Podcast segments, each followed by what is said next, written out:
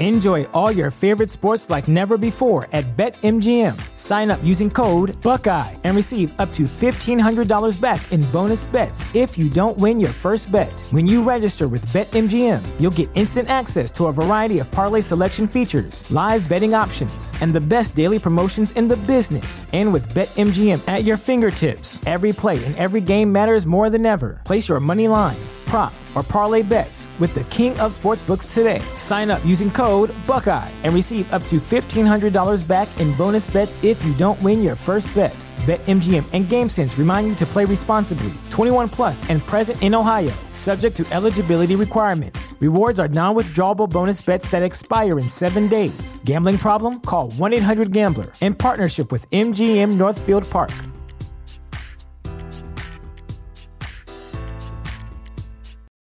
For the ones who work hard to ensure their crew can always go the extra mile, and the ones who get in early so everyone can go home on time, there's Grainger, offering professional grade supplies backed by product experts so you can quickly and easily find what you need. Plus, you can count on access to a committed team ready to go the extra mile for you. Call, clickgranger.com, or just stop by.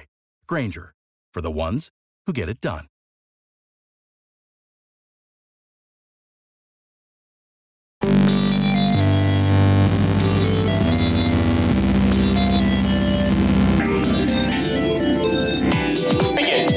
Transmission. This is the Starfield Lorecast. Roll. Co-Commander Dave Chafins. Present. Co-Commander Tom, codename Robot. Present. We are calculating our descent into your speaker state. Stand by. Explorers, welcome to the Starfield Lorecast. This is your host, Tom. I am co pilots with Dave Chafins, and today, big news, Dave, we are digging into the lore. We're going to spoil stuff. We're going to talk about it's a lore cast. We're going to talk about the lore of Starfield, and there's been a lot of discussion about there. We've got some cool topics coming up, and I'm excited about today's. But, Dave, how are you doing? I'm doing well, Tom. You know, lore is in the name. It's part of it's part of the name of the Starship Lorecast that we're in. So it's about it's about dang time we get to some lore. You know what I mean? Yeah, yeah. So um, here, let's just dig into it because I have a question for our audience, and today's topic is going to revolve around a decision that a individual makes that he kind of makes for a lot of other people. The question is, what would you sacrifice in order to travel to the stars? Because in today's society, that sounds like an impossibility. We do not have the technology to get faster than light or near light speed travel. Uh, generation ships, those kinds of things still seem far out there.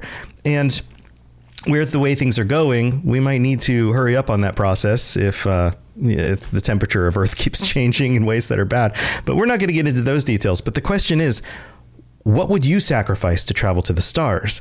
And Dave, today's topic, we're talking about what happened to Earth. And anybody who's dug into Starfield at this point has probably visited Earth and noticed that it is a big dust ball. There's no longer much of a semblance at all of the planet that we are familiar with. So we thought we'd cover that with today's episode. Um, Dave, where does our story start? Where, like, what's the what's the date that the uh, origin of the uh, I guess the beginning of the designs of this grav drive come into play because that ties directly into what happens to Earth. Where where do we start the story? I think I think the best place and and they when you're in the the NASA building, um, you go in there in one of your main quests. You go into um, their kind of museum, and you see that a lot of the history that's actually taken place um, in our own timeline is correct. And, and I was going through, I was looking at some of the different, um, they have like a museum, so they have like little voices that'll speak to you when you touch the display. And uh, the, the earliest, excuse me, the latest um, thing that they have in there that coincides with us is the, um, I believe it's the Curiosity rover. Uh, excuse me, Opportunity rover um, that went to Mars that um, died in 2018. It was like a whole social media blitz. I don't know if anybody remembers that. It had its own Twitter and would send pictures and was running out of battery and it died in 2018. I say died, but it really just like it was just old. Stopped Powered working. down. It was just powered down. Powered down. Yeah. Right. So so uh, what we can assume is that for space travel, for the most part, things are pretty much good until 2018. There's no, there's nothing about 2019 or 2020. I don't know how many like, I don't know if like SpaceX is a part of this, but as far as like NASA goes, that's what they've done. Um, but it, it seems like that there's this unspoken time before we get into the idea of grav drives where people have made spaceships that can travel to other planets. People are now going to the moon. People are going to the Mars. It's more it's more of like an expeditionary kind of deal. Yeah, it's not necessarily um, govern government sanctioned, but it may be individuals with the ability to afford their own ships exploring, kind of like the age of sail. If you had the budget or you had somebody with deep pockets who could fund exploration, you could get a ship, you could man it, and you could head off. You didn't have to have approval from a specific government entity to do that. Right, or you were a contractor for um, for the government entity that would send you off, like um, right. Uh, you know, Columbus famously was for the Spanish, even though he was an Italian guy. Like that is um, that's something that's going on that really isn't talked about that much um, there's not a whole lot of information on pre grav drive stuff outside of a particular quest. So we have um, like a century of just kind of vague, a vague sense of human beings get a little bit better at traveling around in our own solar system, visiting places like the moon and Mars. Uh, but not a whole lot happens until about 2137. Right. Um, 2137, uh, I think it's Dr. Victor Aza, and and I think I'm saying that correctly. I probably am not, but that's fine. You can correct me later.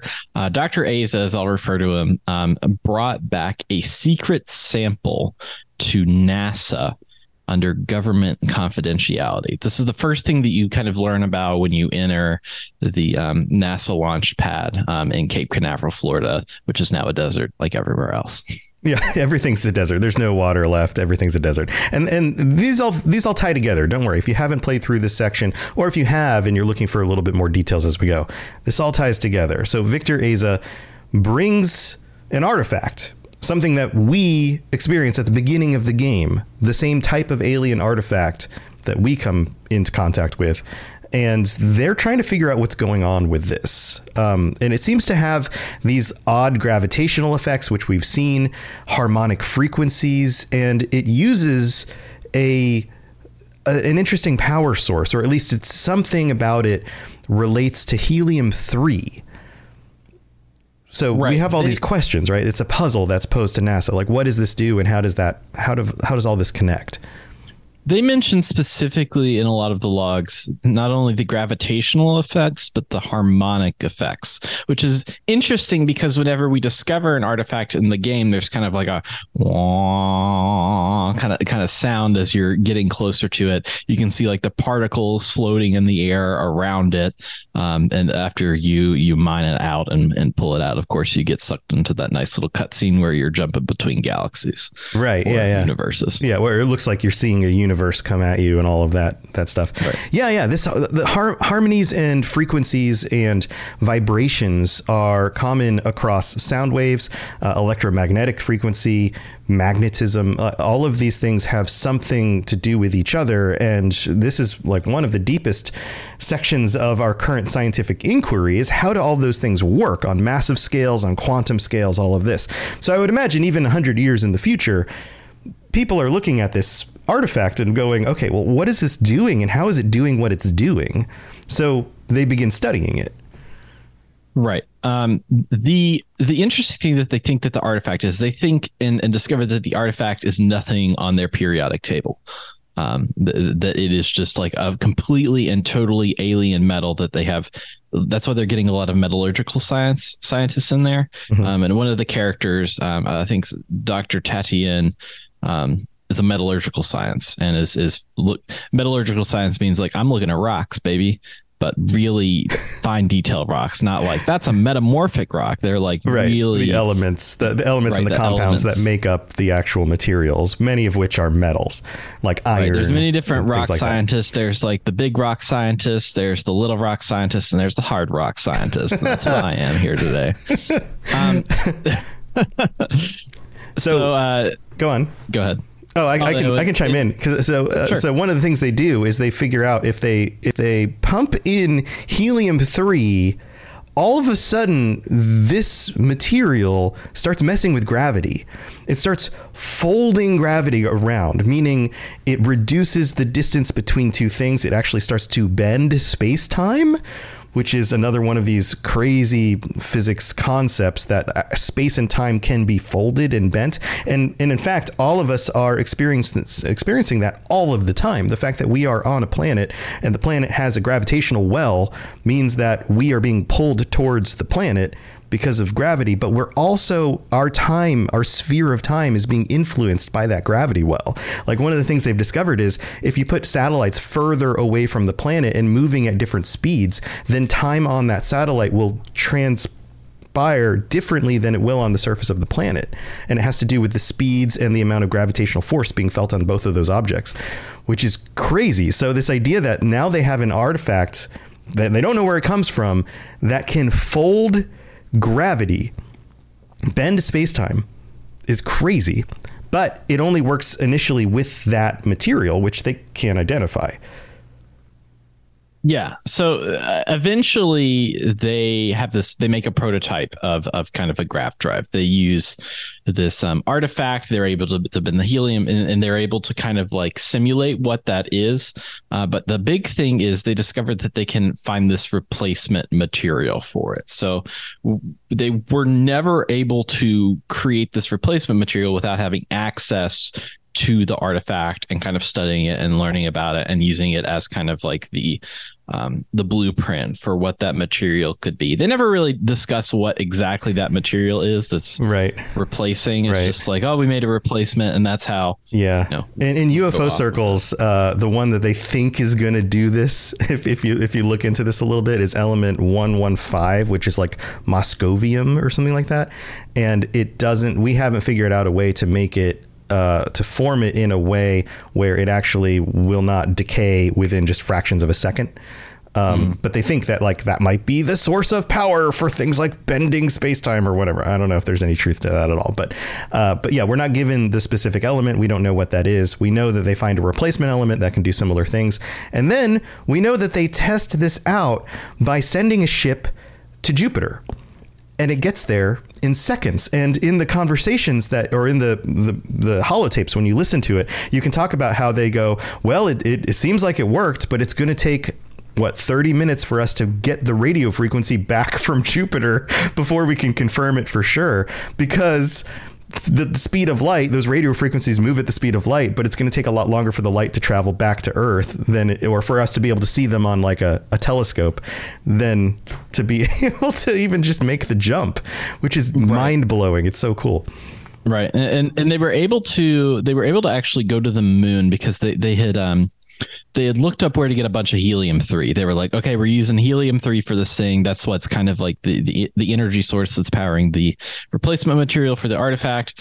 And uh, in in actual real life, the the moon is filled with helium three, um, which is a specific element. And so they're able to go to the moon. They partner with I think it's Nova Galactic is their partner um, in building the uh, ship with the first grav drive, and they successfully um, send it off to Jupiter, where boys get stupider. right. So they do a lot of tests on the moon at this point. They're using the moon as kind of this like forward base for being able to test the grav drives and do stuff like that. But it turns out that all of these tests with these now grav drives is having an effect on the Earth and specifically the magnetic field of the Earth due to these fluctuations on the moon.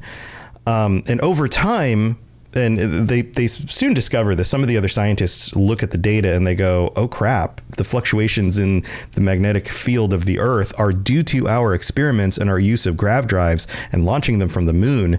This is creating this catastrophic effect, which will eventually reduce the magnetic fields in a way that it's going to destroy the planet." And the magnetic fields of the Earth are important because they help keep certain kinds of radiation off of the planet. They they're part of the whole ecosystem and how we maintain an atmosphere, how we have water and certain temperatures and those kinds of things on the planet. And so this becomes a big thing, and there's a big debate among the scientists about this.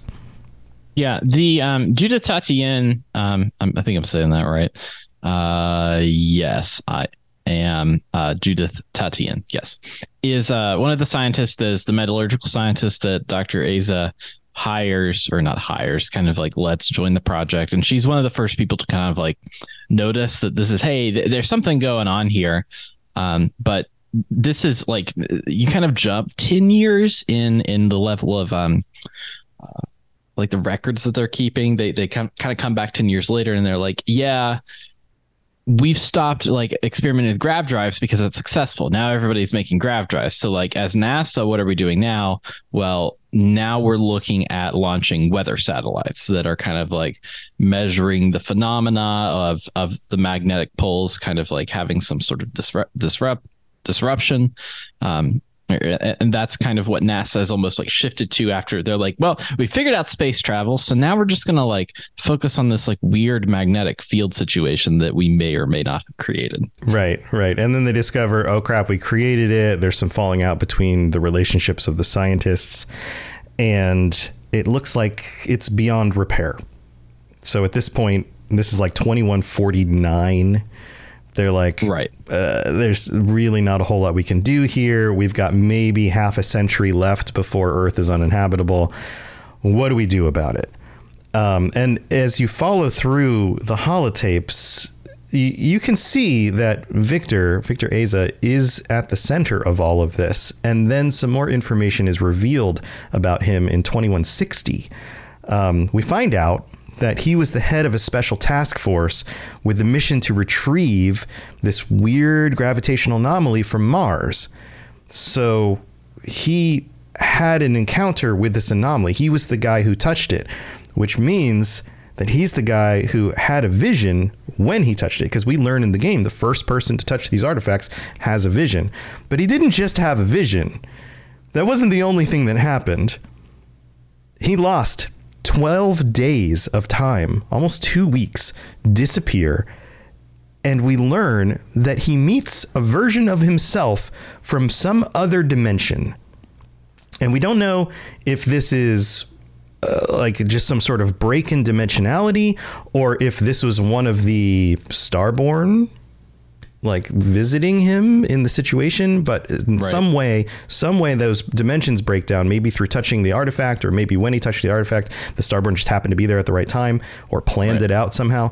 Uh, but he meets himself and he learns some crazy stuff. Dave, you want to cover this part, Dave? Yeah, the um the guy he meets effectively tells him that effectively tells him that here's how grav drives work. Um, they are a thing that you created. Yeah, um, these are the equations. Are, this is even the math. the equations. This is the math for, for how it works. That. Right. This is how you. Um, this is how you build it. Um, you test it on the moon. That causes the Earth to uh, destabilize and it causes magnetic degradation. Um, and he told them that all of this would lead to a civilized um, planet excuse me, a civilized uh, kind of like a colony on a planet, a, a future a sim- civilization on a distant planet. Yeah. Yes. Yeah. Where um, human like culture, art, lifestyle is evolving and shining brightly across all the galaxy. So he's basically paints for himself, his alternate self paints for himself a picture of humanity among the stars, thriving and doing amazing things. And the path to get there, he basically gives him a map. Here's what grav drives are, here's the equations to make them. And so it makes sense now, looking back, that he was able to take this artifact and lead a team towards figuring this stuff out because he kind of already understood what it did and, and where he was going with it. But he's also he's also revealed in this moment that in doing this, it's going to destroy the earth. So there was no ambiguity about this. There was no, well, maybe this is dangerous, so be careful. It was just flat up from the beginning. If you do this, this is the cost. But by his alternate version self, the cost is worth being able to get humanity out into the stars and this future civilization that will become. Mm-hmm. Yeah, and and so he he learns all of this and keeps it to himself. Except he does tell Doctor Tatian And Dr. Tatian is just like she's confused as to why he know. How do you know that you can bend this around the artifact? How do you know and all these equations? Like what are you what are you trying to do here? And um he like pulls her aside. You can't tell in the logs. It doesn't specifically say, but it seems like he pulls her aside and he's like, Hey, let me tell you something. I'm in an alternate version of myself when I touch this artifact back on like gives her the whole spiel. And she's like, Okay, but like sure, whatever. But then as she goes on, she's like, maybe that's true. But he leaves out the part about the magnetic fields. He's, Right. He's very careful to not mention anything involving Earth being destroyed, um, anything about the side effects of it. He just says, "Hey, I know all this. I know all this graphs drive stuff because this guy told me, and um, he, he wants us to do that." No tell of the other side effects or stuff. with them. Right, right, and of course that comes to light later, and he, he gets some flack about that, of course. Um, and then how does it end? Well, he it ends. He just commits suicide. That's that seems like you find his body. Um, I'm not sure how that works in terms of time, but as far as like Bethesda, you know, uh, storytelling within those, uh, you know, forgotten settlements, um, you you find the the body of him, and this is kind of like his last confession before he dies Yeah, or kills himself. Yeah, so it seems like he. I mean, if we go back to the question I raised at the beginning, the you know, what would you sacrifice to travel to the stars? It seems like he's not able to reconcile that cost psychologically, like the fact that he went against these people who he became friends and coworkers with. He had to lie to them, or at least hide the truth from them. He actually lives through the events of seeing the Earth decline, and all of these people die because they can't fit enough people on enough ships to get them to other places and resettle fast enough.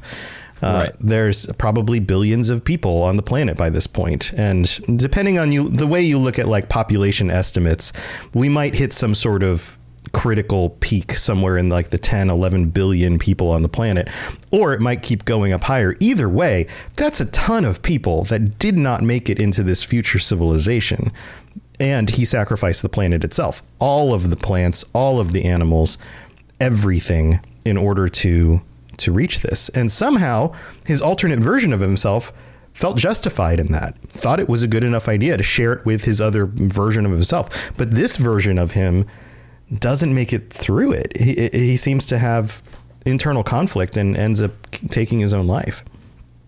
Right. And and the um the hunter and the emissary um kind of come out after you're the character like the main character learns all of this stuff and they're like, "Yeah, don't you see what happened?" Um and some of them are like, "Oh, that was a great sacrifice that needed to happen," or this was pointless. We lost our home because somebody made the decision to do this. But the, the thing that's interesting to me, as far as like lore perspective, is they talk about this alternate Dr. Aza as being a starborn. So that means in some other universe, Dr. Aza was able to get you know invent the grav drive and then start grav drive jumping get all the artifacts and then get to the unity Yeah, so, So, he like- yeah he basically goes through the same quest line that you do, his alternate version of himself. He survives and then thrives well enough to go through the Unity, reset everything, go to another universe, and then initialize this, which leaves a lot of questions. Was he the first to do it? And so, like, did he invent Grav stuff before he found an artifact? Probably not. The artifacts were probably already there. And we're left with all these questions about, well, who actually created the Unity? Who makes the Starborns spaceships? You know, all of that kind of stuff is still unanswered as far as I've seen. Um, so it, it makes you wonder about the whole order of operations, especially once now time and multiverse stuff is included. Is there actually a, a, a beginning and an end to that cycle? How does that work? Right. I mean, this is the first like recorded history of a, a Starborn because this is all pre, uh, based off of you know when he was born. Like it seems like the connecting events are, oh well, he invents the grav drives. They do the flight to Jupiter. It's all good, but the they come up with the idea for the colony ships. Like that's the the kind of end point for him. But I mean, he goes on to live for several years, and that's why this is recorded several years after that. So there could be a, a thing where, okay, I'm going to fly to Alpha Centauri now, and since I've got my you know colony ship or whatever, like I'm going to go here, I'm going to go there. So is he? It's a good question of is he the first starborn in terms of that cycle of time, the first one to reach it within you know as our human calendar um, yeah, the, the, earliest so far, starborn in the standard progress of time. I guess you could right. say. Yeah. Yes. Maybe. Maybe he is.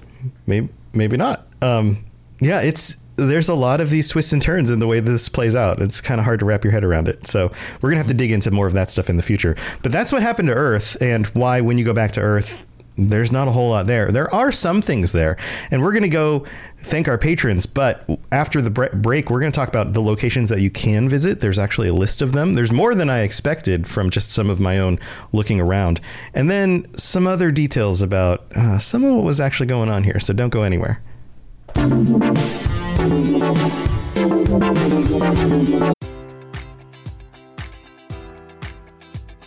Enjoy all your favorite sports like never before at BetMGM. Sign up using code Buckeye and receive up to $1,500 back in bonus bets if you don't win your first bet. When you register with BetMGM, you'll get instant access to a variety of parlay selection features, live betting options, and the best daily promotions in the business. And with BetMGM at your fingertips, every play and every game matters more than ever. Place your money line prop, or parlay bets with the king of sportsbooks today. Sign up using code Buckeye and receive up to $1,500 back in bonus bets if you don't win your first bet. BetMGM and GameSense remind you to play responsibly. 21 plus and present in Ohio, subject to eligibility requirements. Rewards are non-withdrawable bonus bets that expire in seven days. Gambling problem? Call 1-800-GAMBLER. In partnership with MGM Northfield Park.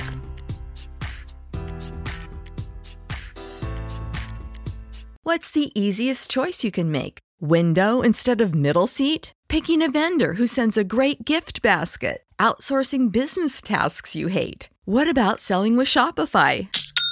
Whether you're selling a little or a lot, Shopify helps you do your thing, however you cha-ching. Shopify is the global commerce platform that helps you sell at every stage of your business. From the launch your online shop stage to the first real life store stage, all the way to the did we just hit a million orders stage. Shopify's there to help you grow. Whether you're selling scented soap or offering outdoor outfits, Shopify helps you sell. Wherever and whatever you're selling, Shopify's got you covered. Sign up for a $1 per month trial period at shopify.com slash try. Go to shopify.com slash try now to grow your business, no matter what stage you're in. Shopify.com slash try.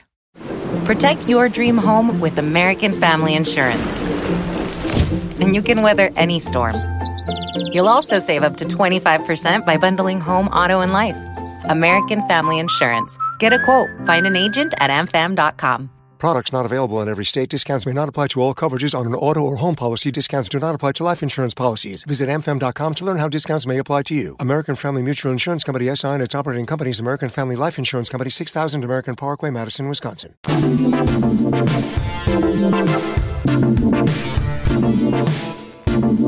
All right, here we are in the middle of the show. This is where we get to thank our patrons for helping to support us and make this a thing.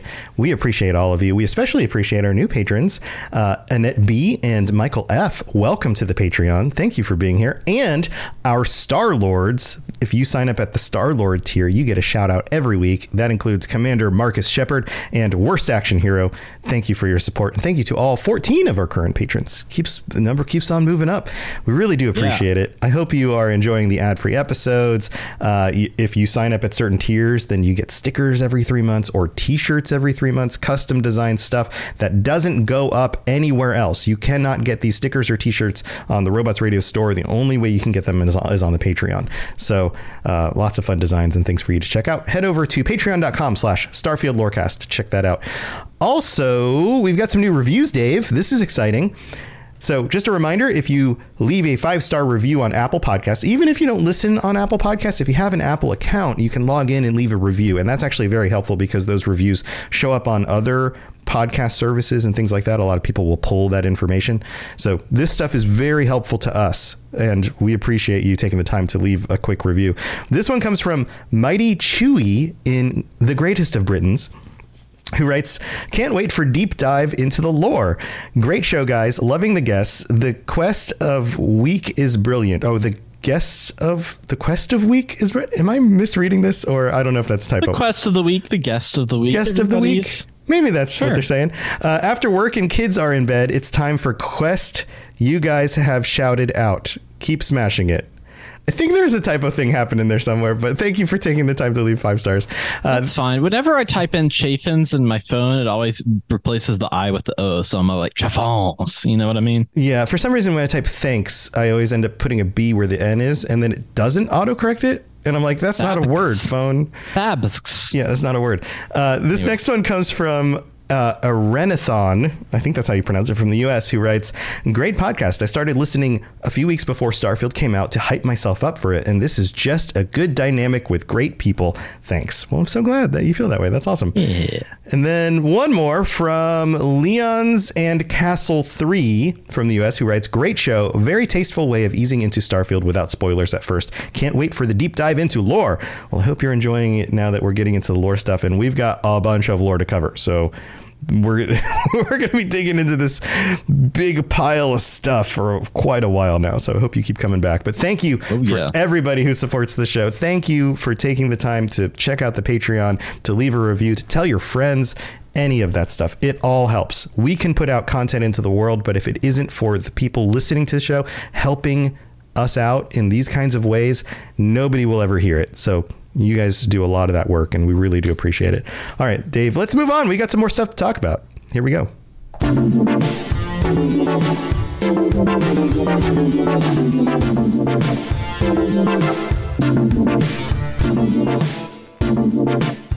Drunkard in chat says, This show is brought to you by Chunks. We should do a fake Chunks commercial and put it in the show somewhere. I mean, I like that. I like the idea of some fake, you know, stuff like that. yeah, that'd be fun. I bet you could come up with a Nova Galactic, a fun little chunks jingle. That would be great. Yeah. Um, all right, so this leaves us with some questions. First of all, I do want to hear back from you. If you'd like to send us a message or jump on the Discord and Robots Radio Discord, you can just search it. It's in the show notes, all that stuff. And let us know if you think that this was a sacrifice worth making, or if you see that being the kind of sacrifice that it would make sense for us to make at some point in our own timeline. What's what's it worth being able to get humanity out into the stars? Is that is that worth this much? And can anybody make that decision? I think that's quite a moral dilemma. Um, so you had some questions here, Dave. What's what's the first question you wanted to ask? Um, the question I wanted to ask, we often, you know, it's, it's kind of like a, a general discussion point. We often talk about, oh, if I am you know me in the future what would you go back and tell your 16 year old self you know like that's what you always come up with but my question is would you, if you saw a version of yourself from the future that came back and told you something, would you believe them? Would you act on that? Like, what's the what's the moral implications from that like reverse perspective? So, like, oh, right. I'm 16 and be like, well, get through high school because it's going to be, you know, yeah. But in that, you probably regard, shouldn't date that like, girl. She's no good for you. like, uh, right? Do you follow If you're that? coming back in time, like, do you? How do you? How do you cope with that? How do you deal with that? Do, right? Do you believe that? And in you know this I mean? case, well, with Victor Aza, it's not even time travel. It's him from a different dimension. So it's not right. Like there's a certain further distance to that, right? Like it's one thing right. to, if when you're 16 to see like your 40 year old self come back and go, "Hey kid, I'm clearly your 40 year old self." Here's the stuff you need to do differently if you want to not end up like me, right? Like that's got a certain amount of gravitas to it. But to right. see your alternate version self from another dimension come to you and say, hey, your timeline is different from mine, but I got a lot of information that you don't have. This is going to change your world, literally. like, do you do you trust them? Uh, I mean, I don't. I don't know. I, I really don't know. I, I really don't know if, if you know if you if you put yourself in that situation of you going back and and telling yourself something like that's pretty selfish of whoever's ahead of you to like go back and be like, well, I was so wrong back then, blah, blah, blah. Like, uh, you know, in, in the terms of life, that's pretty selfish of yourself to say, oh, well, you know, I'm not capable of making decisions. Yeah. But is You know it what I mean? is it as selfish for a multi-dimensional version of you to do the same thing? I think so. Because are you are you even the same person? Like you you fulfill the same slot in like reality, right? Like this person Right. has your same genetics. They probably have a lot of similarities. It's an alternate dimension, so things might be different. But if they look like you, they have the same genetics as you, then they at least have the same parental, you know, biological history. They've probably done similar things in their life up to that point, although things might be different in significant ways. But in some ways, aren't they more akin to a twin than your actual self? I mean, that's a good question. Of like, you know, it, it, they're more, yeah, they're more like a biological twin of yourself because everybody makes different choices. Like that's the whole idea of the multiverse is like uh, the path you went right and, and I went left, and so like meeting yourself back after that, it's going to be different. Um, you, you see that multiverse is literally like what every single superhero genre is doing right now. Right. But you see that in those. Those are those are great examples of that kind of stuff. Um, And sometimes they end up very different people. I mean, look at look at the Loki series, for example. You know, Loki's a villain, Loki's a villain, all of a sudden he's a hero, but now he's a villain again. And like it, it depends on if he has some situation in his life that changes the trajectory and his attitude and the decisions that he makes, right? And I feel like Right. that's true for all of us. Like we are all the sum of the total of the decisions that we've made. And an alternate version of you has a different equation that has fed into their lives and who they are in that moment. Right. And, and and that's kind of like the idea of of Dr. Aza like is is coming back for- excuse me is, is multi is doing the multiverse travel thing to go talk to a different version of himself that knows that he will take that sacrifice. Like that's the thing. It's predetermined. He knows that if he tells him he's going to want to do that because he knows kind of his motivating values and what's going on in his head, which then turns into, oh, I've sacrificed all of these people to get this thing. From the multiverse person's perspective, it's like, well, I went through the Unity. I'm Starborn now. I'm going after these artifacts. I am progressing the world. But did that interfere with like what actually what this universe's Doctor Aza wanted? Because obviously he's not happy with his decision. In the end, he, he kills himself. So he's not very happy with his decision that he's made for he's clearly a different person. Like in that in that Right. sense he's clearly a different person. The other version of himself was able to make that decision and live through it and thrived enough to become a starborn. But this version of him is clearly a different kind of person because he he doesn't. He has experiences that lead him to a much darker end. Um so okay so i I think that's there's some good questions i'd love to hear our audience's thoughts on these and and how they see all of that working because i don't think that there's a right answer i think that there's just different perspectives and different reasoning for why you would make decisions Right. um but and when we it- are assuming we are assuming that he is the starborn. Um, the only reason I assume that is because when you touch artifacts, you get visions of the Unity. So the only way that you could see this guy in the Unity is if he's gone through it. Which we there's a whole bunch of mumbo jumbo there Yeah. of like. So it, again, it's an Unity? assumption. It's, not. assumption it's not that we're 100 making. percent clear. It doesn't actually say it in any of the the text that you read or any of the the things that you listen to. It, it doesn't specifically say that, but it, it's a strong assumption. Um, so here, let's talk about something else. When it comes to the magnetic poles, I know that you did a little bit of research here about how that stuff works.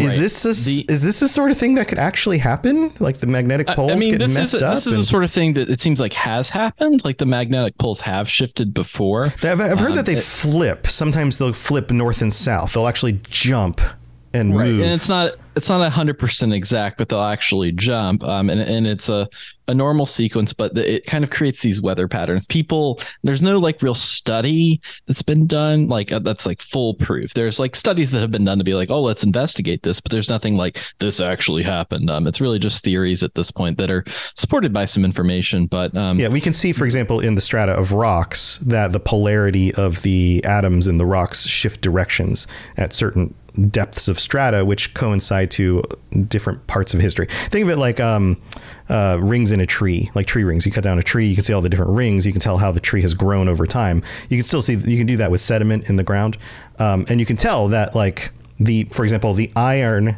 in the rock, which is magnetized at a very very small scale, will change directions based on when it was laid down and solidified. Um, so like that's very much a thing, but we don't have a history of the magnetosphere, as far as I know, disappearing completely, just going away. Right. The um the, main thing that they they recognize is that sometimes there's an extinction event that happens around there. And people aren't sure what exactly it could be, but the running assumption is a solar wave that hits the earth. So solar waves are constantly hitting earth. Well, not earth itself, but our atmosphere. They're constantly like right now when you go out and look at the sunshine, you're looking at like a solar wave right there. You're just like get that solar energy Superman. But sometimes um, there's more of a burst. Like like one of those big you've seen the pictures of like the things that shoot off the sun. And if right. that's aimed so, at earth, then we get more radiation than we normally would. Right. And so the, what the what the magnosphere does is kind of, and this is in super simple terms, not a scientist, not a doctor, not Doctor Aza, um, but it kind of like bends it around the Earth. Um, so it's like uh, the energy yeah. comes out and it kind of like filters. So like, like, like a like a shield on a spaceship deflecting right. a laser. Yeah, and, then, and that's what the atmosphere is. It's just a shield to keep things out and keep things in. Like that's you know in basic in basic starship terms, that's what this giant studyable thing the atmosphere is. Um, so when those things are shifting, if you think about a magnet, if you kind of like turn it sideways, like during that shift, the solar waves could come right at you and they wouldn't filter very well. So the, the so it's during that change that the there's higher amounts of radiation, and then once the change and the flip actually happens, then the magnetosphere acts a lot like it did before. It just right. happens to be have have the opposite poles. So north is no longer positive and south is no longer negative. They flip. Right. Um, right. Interesting. So I mean, I guess that means it could happen. Like if the magnetosphere just disappears, then we get all this solar radiation. Then the temperatures gets messed up. Then there's too much radiation on the planet. A bunch of things die. I mean, heck, even with the way our Earth is right now, human beings, if you spend a certain amount of time in the sun, you need to have some sort of covering or sun protection or whatever because it's it's you just can't handle that much. And that's with an active magnetosphere and right. things protecting us. Um, so uh, that seems very possible. Now, here's one more question before we get to our list of locations. What about helium 3? What do we know about helium 3? Because this seems like part of the equation for this whole grav drive thing working, connecting with the artifact, all of that. So, so helium three is often what a lot of like science fiction and stuff uses, but helium three is like a, a real thing. Um, but the, the concentrations of it on Earth are very low. But right now, what we it seems like are using it for are like particle colliders, that kind of stuff to like power it. It's kind of a, a, a radioactive energy source. Um, but on the moon, there is legitimately an abundance of this stuff. It's in like absolutely everything, like all the minerals and stuff. So, like, feasibly, if you wanted to you know, build a, you know, nuclear reactor or something that has a lot of power on the moon, you would want to mine for um, helium three. That that would be the main source. Now, I'm I'm not sure about the concentrations. I don't think that it's like a little crystal that forms. You know that you go get your laser out and you pluck at it a few times. But I, I, think it's like densely kind of coated in some of the like the deep minerals or that kind of yeah, stuff. Yeah, it would have to be very cold. It would have to be very cold for it to be in solid form because uh, it's helium. Right.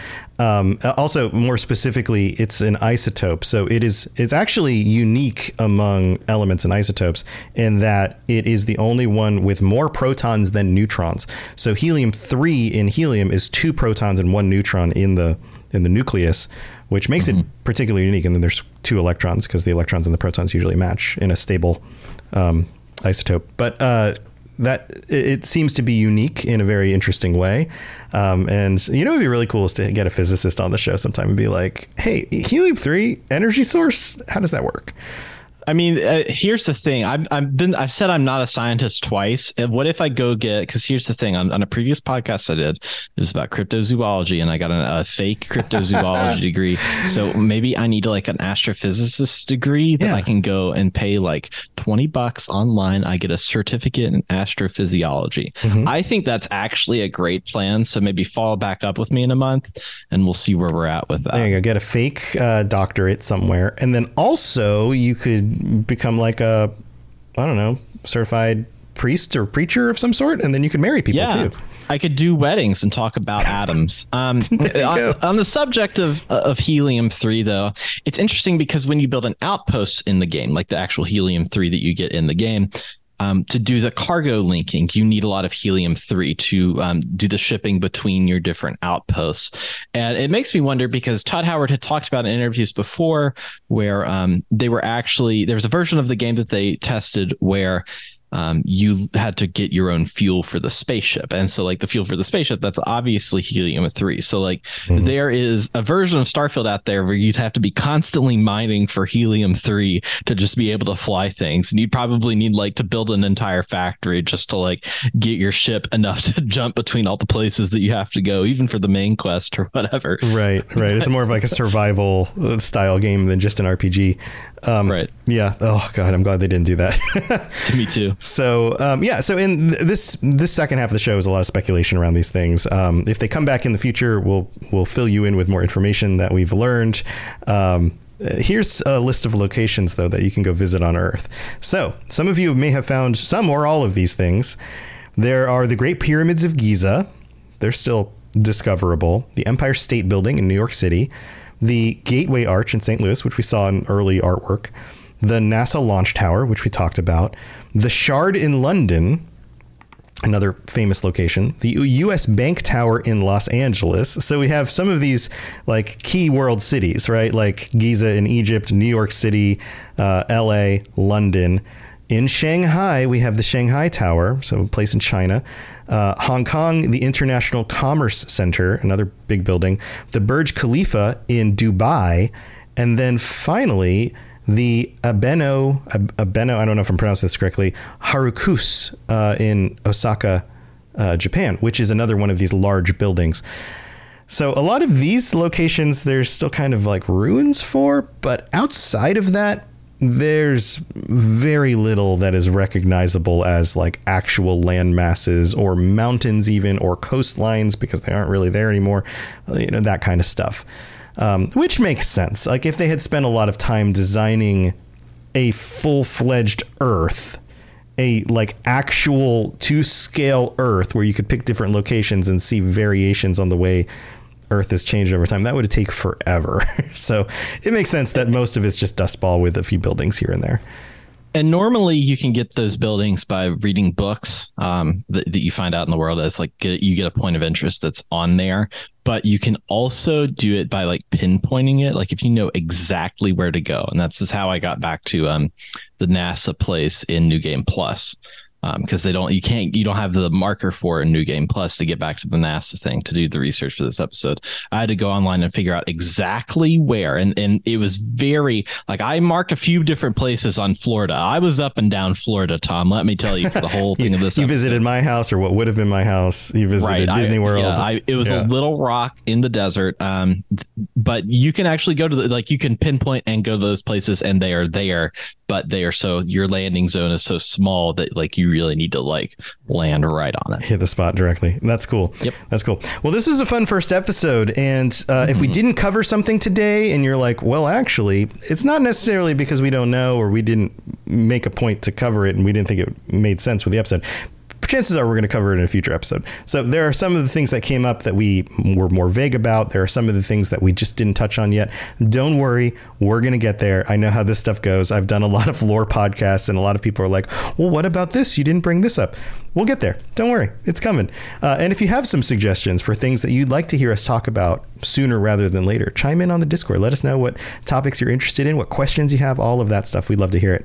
But uh, Dave, we got to wrap it up. Thanks for joining me again. Chat, thank you for being here. You have anything else going on, Dave? Yeah, I've got Rad Rules, my tabletop RPG podcast where we do actual plays. Right now, we're doing a Starfield one shot that's ending mid October. Uh, we're getting close to the finale of that. So if you like Starfield, if you like actual plays, it's a nice little story uh, that's fun and comedic, and um, you can get it everywhere podcasts are heard. It's called Rad Rolls. We've got a YouTube channel. You can watch it live. Well, you can watch the recording of it. Um, so go check that out. Awesome. And if you are into other Bethesda games like Fallout or Elder Scrolls, or you like things like The Lord of the Rings, other shows like other shows, games, content like that, words are hard. Uh, I have shows about those. I have some other lorecasts about a lot of those topics, and they've been going on for a long time. So go check that stuff out. You can find links at robotsradio.net. And we will be back next week, same time, same channel. And thank you for joining us here. And until then, stay safe out there. And if you meet your alternate self, um, maybe think twice before taking their advice. D- don't don't go get that lemonade. Whatever you do, don't do it. That's what that's what I'm going to tell myself. Just like something really strange. You'll be like, what? And then never, you'll never drink lemonade ever Never again. hear it again. Yeah. All right. All right. See you later, everybody.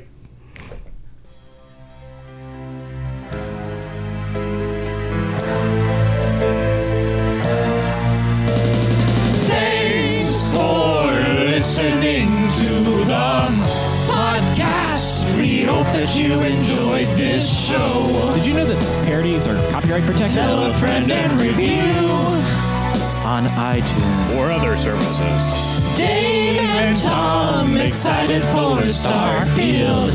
Let's all speculate and wear no shoes.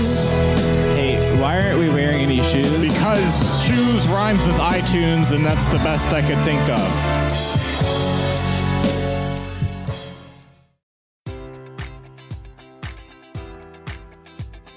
Enjoy all your favorite sports like never before at BetMGM. Sign up using code Buckeye and receive up to $1,500 back in bonus bets if you don't win your first bet. When you register with BetMGM, you'll get instant access to a variety of parlay selection features, live betting options, and the best daily promotions in the business. And with BetMGM at your fingertips, every play and every game matters more than ever. Place your money line prop, or parlay bets with the king of sportsbooks today. Sign up using code Buckeye and receive up to $1,500 back in bonus bets if you don't win your first bet.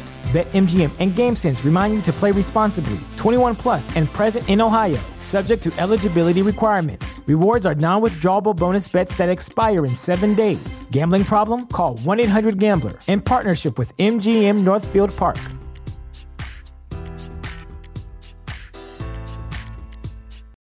Without the ones like you, who work tirelessly to keep things running, everything would suddenly stop.